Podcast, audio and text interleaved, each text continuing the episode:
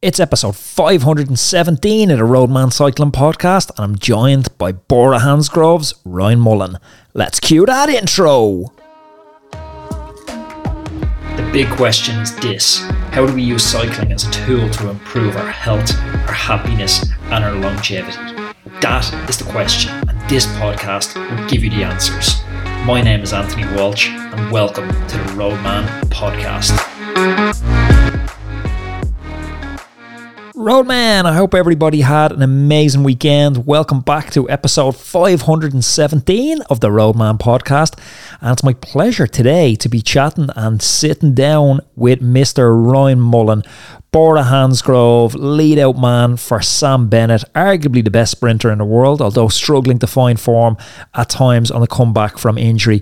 I talked to Ryan about that, about this new role he's finding himself in as a lead out man and sort of leaving behind his TT aspirations, and on one of the most important junctures in his life, becoming a father and what that means for balancing training and the sustainability of a pro cycling career while raising a family. It's a fascinating chat. I've got a bunch of DMs recently about how to support the podcast, and some of you have already chose to support the podcast over on Patreon. But just before I dive into the interview, one quick plug for Patreon. I say to people with the Patreon, if you see me out in a bar or a coffee shop, would you buy me a coffee or would you buy me a pint of beer to support the podcast and say thanks? Well, if you would, there's a way you can do it virtually, and that's over on Patreon. It takes about 20, 30 seconds to support the podcast. So head on over to patreon.com forward slash Anthony underscore Walsh, and you can buy me the price of a pint of beer to support the podcast. And it makes all the difference in just helping us innovate, helping us push the podcast forward, uh, securing, you know, amazing sound sound quality, editing, yada, yada, yada, all the boring stuff that goes on behind the scenes to bring you this podcast. I'm going to leave the link to Patreon in today's show notes. But please put your hands together, unless you're cycling, don't do that, that'll be dangerous, for today's amazing guest, Mr. Ryan Mullen. Ryan, when I started out the podcast, I used to listen to Joe Rogan a lot when I was starting it out, and I had this cool idea of bringing back not sure if you listen to Joe Rogan, but he has like Joey Diaz and he has this kind of five or six lads who they're basically on tour. They come back every year or every year and a half or so onto the podcast. And I was like, that'd be a cool thing to do. So I'm basically interviewed a shit ton of people and now I'm on the second round on some of them and you've made the second round cut. Yeah, it's a privilege. My life has changed a hell of a lot since we last spoke. Yeah, you've been a busy man. You've been a busy man on the cycling front, on the home front, the family building. You've got married. I have. I've been married. Well, I've got engaged, got married, and now I've I've, I've bought a dog, and now I've got a kid. I am. Did you know? Did you know the kid was coming when you got the dog? Oh, sorry. Did you know the kid was going to be coming when you got the dog?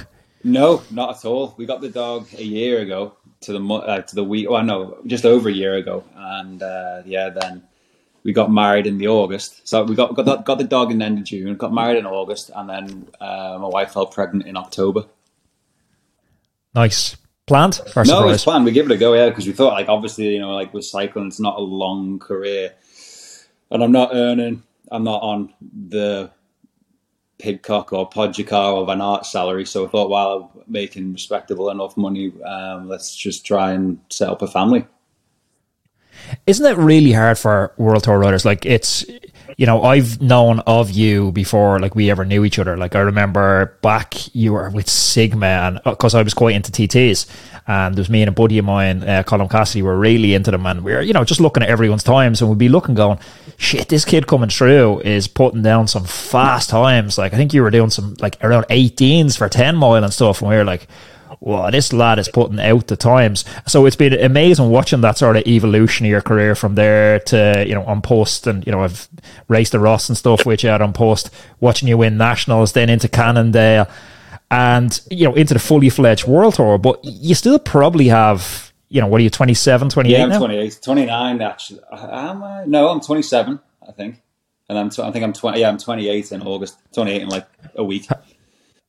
How long do you reckon you can go? In the world I don't know. I mean, I'm not the kind of guy that wants to be doing it until I'm decrepit like Valverde. Um, I don't want that. like, I like, I, I, I, the prospect of like doing something else other than cycling does excite me. I have no idea what that is because I don't, I don't have a backup plan. I don't know what that will be, but I, I want to enjoy my life with my family and my wife before I'm too old to be able to walk without a Zimmer frame.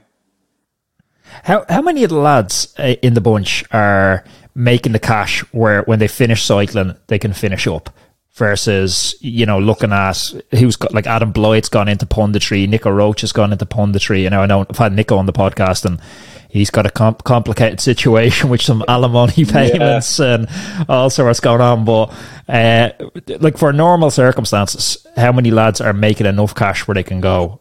That's it. That's me. Sure, it depends because obviously the more you earn, the bigger your bills become, and you live to your means. Um, so the guys on a mill a year, like you could quite. I mean, you could quite easily. You could quite easily drop that if you want to buy a Lamborghini, you want to buy a Ferrari, you want to buy a big house with a six grand mortgage payment each month. Then you can do that. But then, like, like I say, um, it's hard to say. It depends who's savvy with the money, who's not, and I, th- I mean yeah, if, if, you, if you, I think if you have like two years, like a, you got one contract on a mill, a mill and a half, you're done. You, I mean, if you're clever. The Sam Bennett wedge. He's clever. He is clever. To be fair, I mean, he. I think he could stop tomorrow and be sound. Uh, it was a big move to move from Trek because I know from chatting to you, you were super happy with Trek. You had Mads Pedersen, who's you know ex world champion. You had a good group of lads there, and you were really one of the lads there, and it, it, must have been hard to leave the boys and move to a totally new setup. Yeah, it was in that, in one sense, but then in another sense, it was the best thing I ever did. I think. Um, because, I mean, I, I really, we had a great group of me, Jasper, Mads, Eddie, Alex Kirsch. We had a really, really good bond. We had a good group, and racing was fun. But I, I think it was, yeah, last year around, yeah, the classics. I got injured in my back, um, I just I didn't. I actually stopped enjoying cycling for about a month. I really didn't enjoy it, and then, um, yeah, the op, op, off the the option to leave came about. Even though I mean, I had a verbal agreement that Trek would keep me on for a little bit more money than what I was getting. Um, and I was like, okay, yeah, bit of security sound. But I, th- I do think that then as soon as the option came for like a, a, fresh scenery and like a new kind of a new role and a more dedicated role rather than just like the windbreaker that I was in Trek. Um, I, I, was, I, that's all it was. I was just the person that pushed the wind away, and then they had the, the free role behind. But um, as soon as that came about, then I, I was, yeah, I was, I was ready to take it.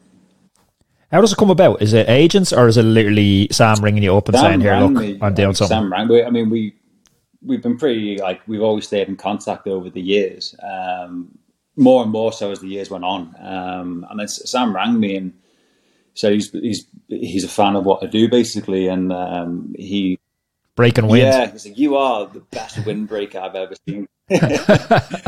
you are so big."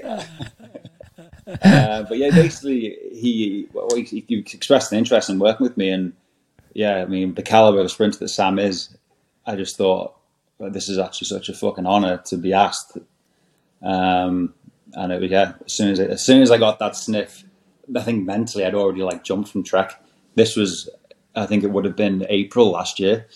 I got that phone call, and uh, yeah it's mental from the outside watching how big because I came up racing. Sam was a junior when I was just getting started at A train. There was him, Aaron Bugle, Philip Lavery, were the three like they were. You know, Lavery to be fair was probably the best out of the three of them at the time. And I remember just racing, and anytime you turned up and the three juniors were there, it was just a miserable day out. But watching Sam going from that to like the fastest man in the world. It's been insane because you look at it, it's like, well, there's the fastest dude in the world, but it's still Sam. And it's like, it's hard to almost reconcile those two as someone who's watched yeah. them for, you know, 10, 15 years. Yeah, I know what you mean. Yeah. Yeah, he's got it. Like, I remember him as well when he was in An Post. I remember my, not my first outing. Oh, was it my first? I think, yeah, one of my first outings with the national team was in a feeder at the Europeans in 2011 and Sam was riding for An Post at the time, and I remember him, he. I have this image of him looking really tanned, but now I know Sammy wasn't tanned. it's really fake tan. he, had the, he, had he just looked like the epitome of a pro cyclist, and then I was just there like this six foot two, 82 kilo, 15 year old, like fucking well out here. And then, uh, yeah, I just thought I saw Sam, and then I was like, fuck, I want to be on An Post one day. This is so he's Like that's what what I wanted to be. Um, and yeah, he was happened to be like the nicest guy ever, like real soft spoken, just dead polite. And then fast forward, what eleven years, and I'm I'm one of his lead out men. It's mad. Like how has cycling changed for you in that time? I know I had a big turning point where you know, I racing locally. I was starting to do all right locally. Went to France, race for a year. Still absolutely loved it. I was so hungry. Racing's hard out there, but I still loved it. Then went to Canada and I was guesting on a Conti team out there for a summer. Went back to France. I was still loving it. Then I signed for an American team. Uh, a Conti team, Astellas, and I got some cash. Didn't make a lot of money, but it was almost like the moment I got that cash, it was like cycling totally changed for me. I stopped enjoying it. Like they started sending me to, you know, I trained for, you know, a two week stage race in the Rocky Mountains, but they'd send me to a series of criteriums in Detroit. And I was like, oh, this shit. Like, and the fun just went out of it. It was like my motivation changed from like I was internally motivated to progress in cycling to this external motivation that I was only cycling to make that cash and pay back my law school loans. Like, what's that transition been like from you? I was even flicking on your Instagram there before the call, and I was like looking back at pictures of you making coffee on like the An Post camper van and stuff, and it's been this mad evolution of stepping up teams, stepping up teams. But now all you can really do is step sideways because all the teams the World Tour teams are equally as big as each other. Yeah. Um, I mean, it, it, the dynamic definitely does change when it like more so in recent years than before. Like I was still very much like I considered it a hobby that I was just paid to do until until um, I don't know, probably in the last probably like two years ago, it was still something I was enjoying. I because I, because I, had the, this uh, mindset that I want to see what I can get out of this body. And then I think there comes a point where you don't actually get too much more out of your body. Um, like I don't, I don't know whether or not my capabilities have peaked. I don't know. I don't know, but I do feel stronger this year. But I think, um, yeah, definitely the incentive of you know having a one a family to support now and uh, yeah. a wife and you know mortgages and like tax, tax to pay. Like things have like been things definitely changed a lot in the last like I'd say three years. Um, but I think just like in terms of like the enjoyment it definitely came back this year like in a, in a weird way like I, I kind of I wanted to train harder this year for Sam because he he's relying on me to be there in the finals with him and Sam is a better bike rider than I am, so I have to step up. Like a finish that may or may I may not have arrived at, like in the last number of years, I now have to arrive at for Sam.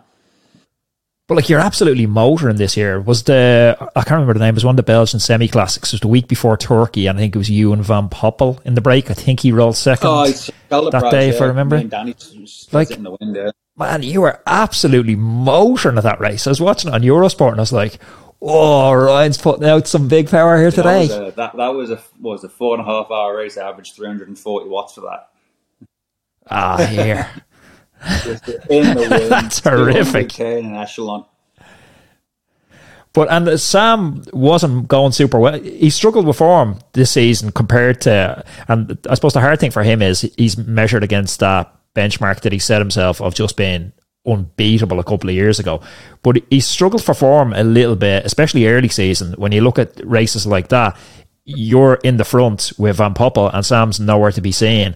Is like how does that affect? Morale in the team, or is it just it it's part of the process? Yeah, it's just the process. I mean, Sam missed so much uh, in, in 21, uh, in 2021, and even like I am not going to go into the details too much because I don't know if I, I wouldn't say I'm allowed to. It's also his business, not mine. But he still missed half the winter because things kept flaring up. Um, and even even still now, he'll be getting the niggles. He'll have a few days to recover, and it's uh, it, it, hasn't been plain sailing, um, and it, but like his motivation is like 120 percent. Like he's the most motivated man I've ever come across. like he just like he got to, it's getting to the point where he's apologizing to us. It's like, mate, you don't need to apologize. Like we're doing our job. Like it's just a, we've got to be patient. Like we're not angry or like we're not disappointed and there's no, no, no one's questioning your ability. It's just like we just we're being we're, we're going to be patient. Like we're doing our job as best as we can, and like he deserves that. So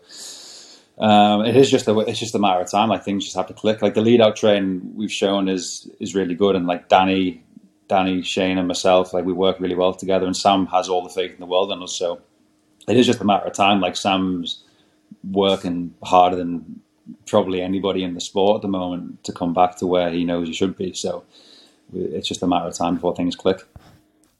And both you boys skipped the nationals this year, and I know you're a multiple ex national champion. Was I assume the motivation of skipping the nationals was you all thought you were going to the tour? Uh, yes, yeah. That ultimately, yeah. There was about various factors for me. Um, one was COVID was kicking up again. I thought I can't be asked getting on a flight and getting catching COVID um, right before I'm supposed to do the tour. But then at the same time, if I went, obviously my wife was 38 weeks pregnant at that point, um, and I didn't. If, if he came early, like I, I came early, she came early. We thought mm, there's a chance he could come early, and I'm going to be riding around in the rain Bit of science yeah, there. If I'm going to be riding around the rain in Kanturk and then she gets rushed to hospital, I was like, that's going to feel shit. Uh, yeah. Kanturk is like 17 business days away from anywhere.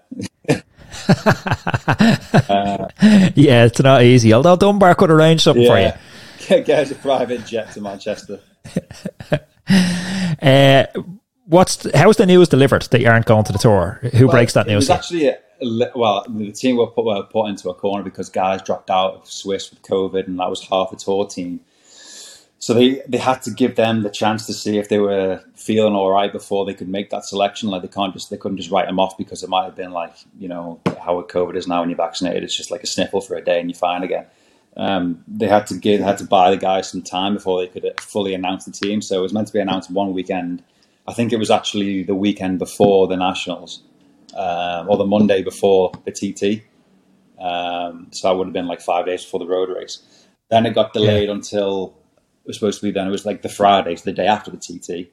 Uh, and then they did. Then they delayed it to Sunday, and then then they, we got we got an email again on Sunday saying, um, uh, "Yeah, in the next forty eight hours we'll tell you." And I was due to fly on the Wednesday, and then they told me Tuesday morning. Um, what? yeah, hell? so it was really last minute. Um, it's disappointing. Well, yeah, yes, and no. Um, obviously, it was disappointing. Had, it took me like 24 hours to get out of the depression slump because I was like, I've been build, building towards it all year. Thought, yeah, first Tour de France with Sam. Um, but what a turnaround the last year has been because, yeah, yeah, it, it was like I was kind of living on a bit of a like adrenaline high of even being up for selection, and then it was like kind of taken at the last second. It was like felt really weird. Um, but then at the same time, it meant I was then going to be home from my son being born. So then it was just like really mixed feelings. Like I felt guilty for feeling sad about missing the tour because then I should have been overjoyed about being there. And then obviously yeah. I was. I mean, it just like it was just really confusing for a second. Like I didn't know how to feel. I was like, oh, I'm delighted. I'm going to be I'm to be there for my son now because that's like the most important thing in the world. But then ultimately, I've missed the one thing every little young cyclist dreams about doing. So, but then I realized after like an hour of like semi sulking, um, I, I, might have like another seven Tour de France's in me. So what's where's I'm only going to have one son? And, and how does how does it work? Is it like you're chosen or not chosen basically as a unit? Was it a case of you, Danny, Shane, and Sam are all going together, or none of you are going? Uh, well, Danny went anyway. Danny's just he, Danny's a really strong all rounder, so there was never actually really any risk of Danny not going. Um, because he's there when it's sometimes too hard for the pure sprinters. Um, and he's a he's a good road captain. He's experienced in the cobbles, and there was a cobble stage. Um, ultimately, they didn't take Sam because they, they wanted to.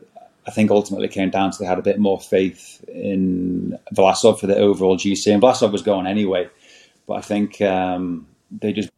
But it it seems weird though because Vlasov, uh, you know, you know better than I do, uh, seeing him day to day. But Vlasov's never going to win the Tour de France you know, Vlasov at fifth was about the best you could squeeze out of him. It looked, and so to not bring one of the best sprinters yeah. in the world, it's for a fifth place on GC. It's I don't know. It seems a bit weird as a fan watching it. Yeah, I, I do think he was in. Like, Vlasov's been flying this year. I do think like he would have, like had he not got COVID in Swiss, like he would have won Swiss as well. Uh, had he not got COVID the day he was in yellow jersey, um, I do think he probably could have podiumed. Um, I, I don't. Th- I, I, it's it's hard to say. I mean, I think it might have been a different race if he didn't catch COVID.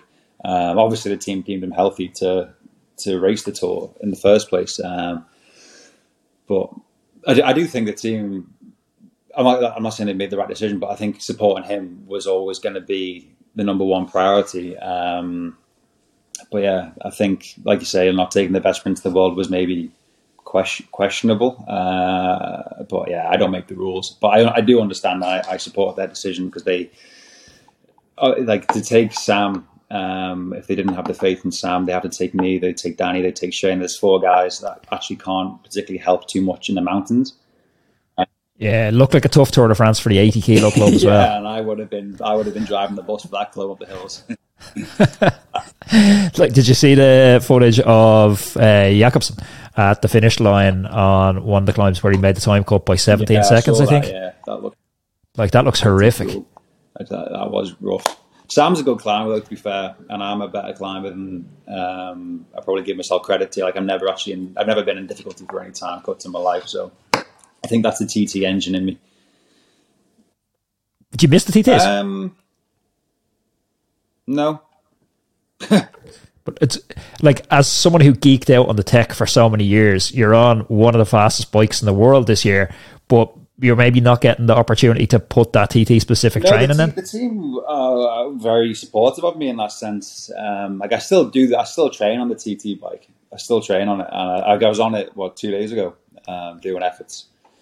Um, like I, I, I do. I, an element of me does miss it, but I think ultimately, with it no longer being my job, it's I don't know. It, it, I don't push myself maybe as hard as I should. Like if I get an if I get an opportunity to go full, I'll go full. I mean, I always go pretty hard in a TT. Some days I do reel it back a little bit, or when it starts to burn, I'm just like, fuck, I've got to do a Leo tomorrow. Can't be asked.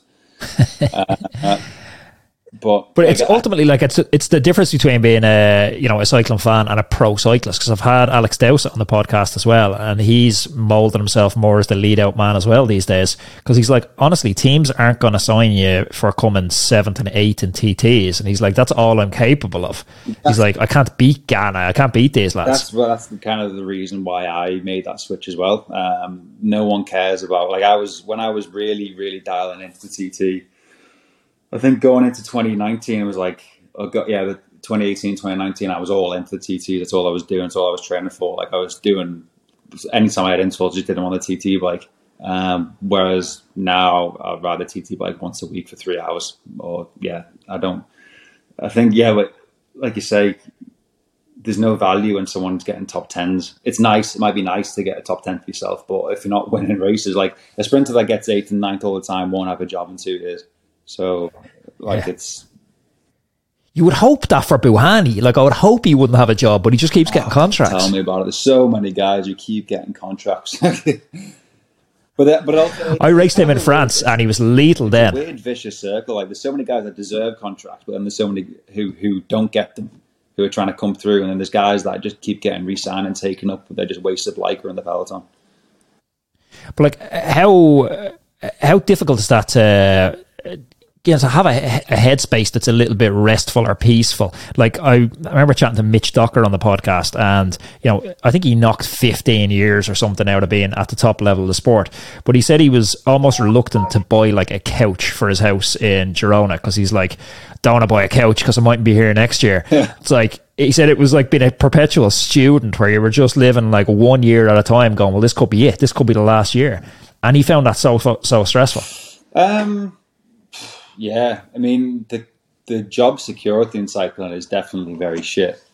And what I've found as well is actually a pain in the ass in the real world because if you uh, if you want to buy a house, you've only got one year left on the contract, and you're actually self employed and you've got no proof of future income. You're like, um, we're not going to give you a mortgage, so you can fuck off with that. To not tell them you could be a gravel pro. Yeah, I mean, I will I will not do gravel. I I know you hate gravel. it. It's just confused. I It's, like- raced- it's, mount, it's, it's basically mountain biking for people who are too scared to do drop offs. Yeah, yeah, and it's a nice little sort of, you know, it's like purgatory. It's like that gap between uh, dying and going to hell. It's like you haven't fully quit cycling. I'm I'm finding myself in the gravel place now. It's like I'm just not good enough to ride a road at a good level, and it's like you can go out at gravel and you can have some good crack for the day. But I raced that Rift over in Iceland, and my god, it's a hard day out. Yeah, like. I'd say it is it's hard. Yeah. like when the wheels come off, the wheels come off for you out on gravel. It's like it's a lonely place to be. But like Nathan Haas averaged over thirty kilometers an hour on that two hundred k loop over there.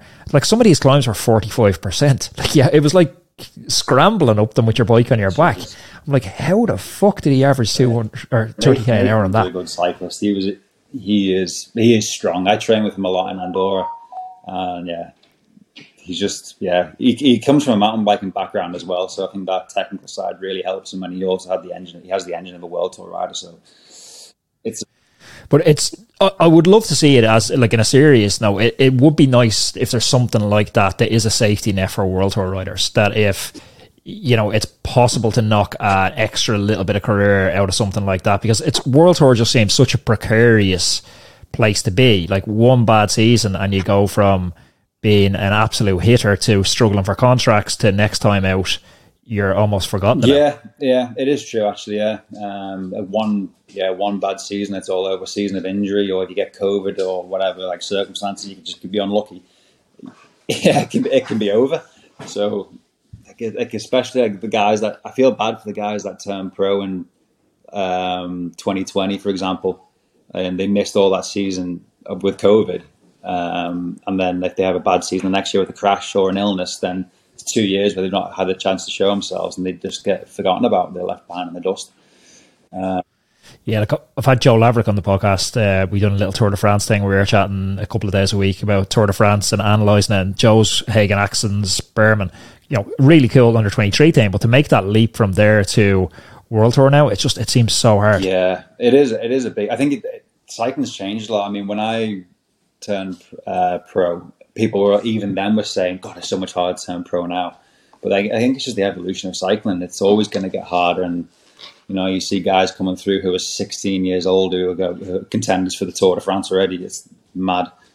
Uh, yeah. Like when I was when I was it's 17, like... I didn't even have a heart rate strap. Like I, I had a Garmin that I used to put coal into to start off. It was that old. and what's the what's that knock on effect in the bunch like? Is the bunch a different feel in place? Because obviously you're having a bit of a change in the guard. You had Sagan for the early part of your career is just this demigod who can do no wrong, and now he's sort of look. He's still one of the best bike riders in the world. He's still rolling top fives in Tour de France stages, but he doesn't have that dominance, and it's more you know Wout van Aerts, Pogacars are the new sort of kingpins in the bunch. Is that changing the kind of feeling in the bunch because?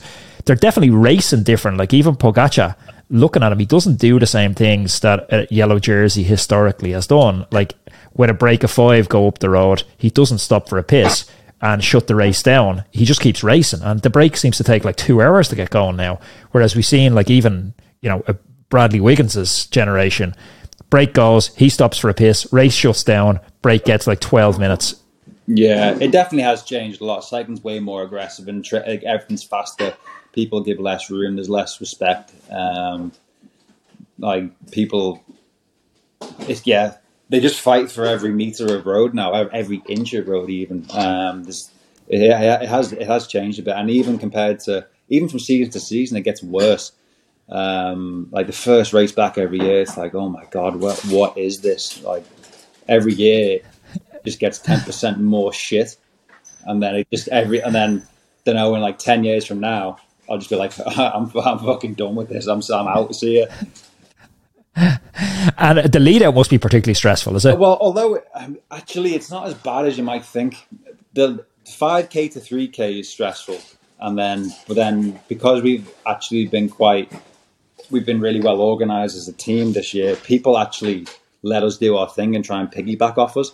Obviously, there is an element of fighting to get in that position, but what we found in the last number of lead outs that we've done, people actually just leave us to it because they know that we're not going to fuck it up. Um, so we actually do get a bit of space. We get more space than you might think. And are you getting the same gimps to try and jump in all the time, like that are trying to squeeze their way in, and you're like, just get out of the way because, like, we've seen this play out twenty times before. You're going to go up there, you're going to do absolutely nothing. You're going to get in everyone's way, nearly cause a crash. Like, just get out um, of the way. Um, yeah, which is what to say, gimps. Yeah, there's always there's always like yeah. four or five gimps, and you know who they are. Yeah. uh, what's the training like at the moment? Last time I was chatting to you, I think you'd moved across to Sebastian Weber as a coach. Uh, you still working with him, or you moved across no, the Bora yeah, coaches? coach internally. Um, so yeah, Sebastian. So he, I went back to Sebastian last. What was it? September? Oh, August, September last year. Yeah, maybe September. It was like just before Worlds. I went back to him, and then he just he yeah, like we, he had a look at my training, and it was like, yeah, what the fuck have you been up to for the last like eight months? And I was just like, I don't know. I just do as I'm told. um, but then, yeah, that relationship had to stop because Bora coach internally. But it's I'm I'm really happy with my coach now. Um, there was like a, a couple of weeks of like, can, can I not just like sneakily get coached by Sebastian? Because I had so much faith and trust in him after what he, he said to me and I watched. Yeah, he's like a mad like scientist like, or something as well. Crystal ball. And it's like, here's the date that you will feel good, and that is the date that I felt good, and it was mad. Um, but I know I'm the coach I'm with now, Sylvester. He's he's great. Like he understands life, which is really nice. Um, you think he understands that life sometimes doesn't allow you to get like your full ride. Like yesterday, for example, I rang him and said, "Look, do you mind if I take an hour and a half off here and put it on to, to today?" He's like, "Yeah, like it's training's not really very important right now. You've like sort yourself out, sort your son out." Like I was just like, "Oh, thank you." It's nice to have that flexibility. Are you back living in the UK? Uh, no, I, well, I mean, I've I've been staying here while my son was born, but I'll be back in Andorra after the racing's finished, and then um, yeah, I'll eventually cut ties in Andorra when my residency expires. But um, yeah, I've had that. You go you go back to the UK or back to Girona? No, Andorra. No, after you oh, yeah, finish up in Andorra. I'm not in Girona anymore. I gave that up. Uh, Are oh, you gone, yeah, gone from there? In Girona, yeah. I'm still paying a Wi-Fi bill, which is really annoying. So I need to sort that out. But you know, Wi-Fi in Spain is a fucking pig's dick. So uh, you can't actually cancel them. You just the only easiest way to do is like switch it across to somebody else. You know, Movistar. Uh, yeah, I've heard, I've heard lads that used to race out there like four years ago, still paying their phone bill. to race with in Movistar and the pricks to have Wi-Fi with. So. and what motivated to move up to Andorra? Other than tax? Well, yeah, that was well tax, altitude, and I was done with Girona. Um, yeah, it's just there was a small bubble, and you, everyone knows your business, and like, it was just a little small town mentality of people spreading rumors. It was I got really sick of it. It's like I was being like year nine again. All- like I loved your I loved Girona, but I always feel like when I go back, it's nice to go, but then it's nice to leave. It do, it feels like a college campus or yeah, something. You could get sucked into the riding during the day, drinking at night. And when I went to Girona, it was great um, because there wasn't seventeen year olds there, and then all of a sudden, fast forward like five years, and there wasn't one junior that wasn't there. I was like, oh, why? why? I obviously have the right to be there, but it just changed. But it, it, it, changed as a place. Like I went out first in 2010 and Michael Barry was riding for Sky at the time. He was living out there and he was coaching me. He's like, you got to come out here and check this out. It's amazing. There was no one around. It wasn't this cycling, you know, cycling influencers all going and living in Girona and riding around with GoPros, yeah. making videos. It, it wasn't that at all. Yeah. I, even when I went there in 2015, it just felt like some little village town in the mountains. There was no one around. There was just old men walking dogs. Just you and Brammeier. Yeah, well, Dan Martin was there. Obviously, there were other pros there, but um, it was just like there was literally like 10, 12 pros and like a few good amateurs that were there. Um, and then now it's and there used to be like a little community. Like you used to meet, you just go to the Stone Bridge at ten, and there'd be like six pros there. Oh, we're gonna go this way. I got four. You got five. You've got six. How do we make this work? Where's the calf stop? It was it was way more like way more of a community. And then as time went on, obviously like COVID didn't help. Um, but then, yeah, everyone just went away and like into their little caves. And yeah, it became a misery. Yeah, I remember doing a ride there, and Brammeier texted me said like meeting at the River Cafe at ten. Got to the River Cafe at ten. It's just me and Tao Geoghegan Hart, and he's like, "What's the crack? You mean Brammeier?" I was like, "Yeah." Then both of us get a text from Brammeier going, "Yeah, I'm not going to make it, lads." I was like, got a screwing off Tao for like five hours in the hills. I was like, "Ah, oh, this is yeah. miserable." But it was that sort of vibe where it's like, there's not that many bike riders around. So if you have a training partner to go with, it's like, yeah, we don't know each other, but look, we're still both going to do five hours. Let's mm. go and do five hours together and have a bit of a laugh. But that's definitely changed. I was checking, chatting to uh, you know Jack Thompson, Jack ultra cyclist uh, he's living out in Girona. I was chatting to him the other day, and he was kind of saying, "Where's the next Girona? Like, where's the next spot? Is it Andorra?" Uh, no, Andorra is a bit big. Like, some like it's yeah, it's, it's way more spread out. Like people live all over the country. It's not really there's not really one place people meet. And there's not really many places you can meet. Um, you see everyone on the roads, and but like, like unless you live close to someone, you can train with them or someone else closer. It's there's not really one main point. Like, for example, I live a 30 minute drive from the city. Some so a lot of guys live down low, but I wanted to stay at altitude. Um, so if I wanted to meet someone for a ride and meet in La Vella, um, you got to, I've got to drive down. If in the winter, I've got to drive down because obviously there's ice at 1700 meters and snow. And then obviously in La Vella is only a thousand or 1100, so it's generally warmer and less dangerous. Um, so I, I, I'd be driving down there sometimes and then meeting someone there in, or a, a, cafe down there. Like I train with Alex when I'm there, Alex Dowsett. Um, we meet, we meet there, and yeah, it's all the tax dodgers meeting yeah, up together. yeah, the, oh, the weekly tax dodge meeting. How much and what's, Alex? I went out to Girona uh, or to Andorra a couple of years ago. A touring company brought me out, so they were trying to run. It was like an Andorra tourist board. They asked me to come out. They wanted to start running training camps there. We left the hotel. There was a group of twenty of us. Now there were like tour operators and stuff. They weren't really bike riders, but literally within like fifteen meters, the group was just like all over the road because it's just like come out of the hotel, threshold heart rate up a climb, and everyone has a different threshold, and it's like, well, this definitely isn't going to work for a group of mixed no, abilities. No. It's is it difficult as an eighty kilo man being in a place that's only uphill? Uh, no, because uh, I train alone quite a lot, so I just take my time, take the first hour, find myself, and then uh, do my intervals and go home and sit on the couch trying to breathe out as much oxygen as I can. Uh, but the 80 kilo guys train with the 80 kilo guys. Let's put it that way. So it's like I train with Alex um, a lot, and then there's some other big guys up there so we, we have our own little group.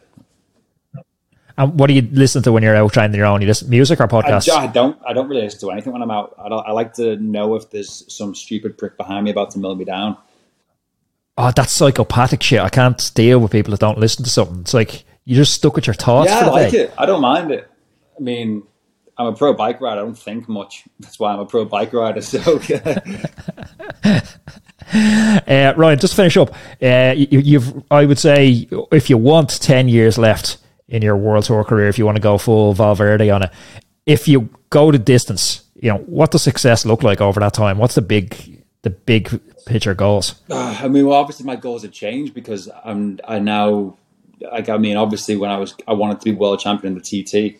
Um, I wanted to win Grand Tour stage and TTs, but that's like no longer my goal. It's like now my goal is like helping Sam win green jerseys in the Tour or points jerseys in the Vuelta or the Giro, and um, just I just basically just trying to make my career as long as I can and stay as successful as I can. Like the day that I can't do a lead out anymore, I guess is the day that I'll I'll just walk away.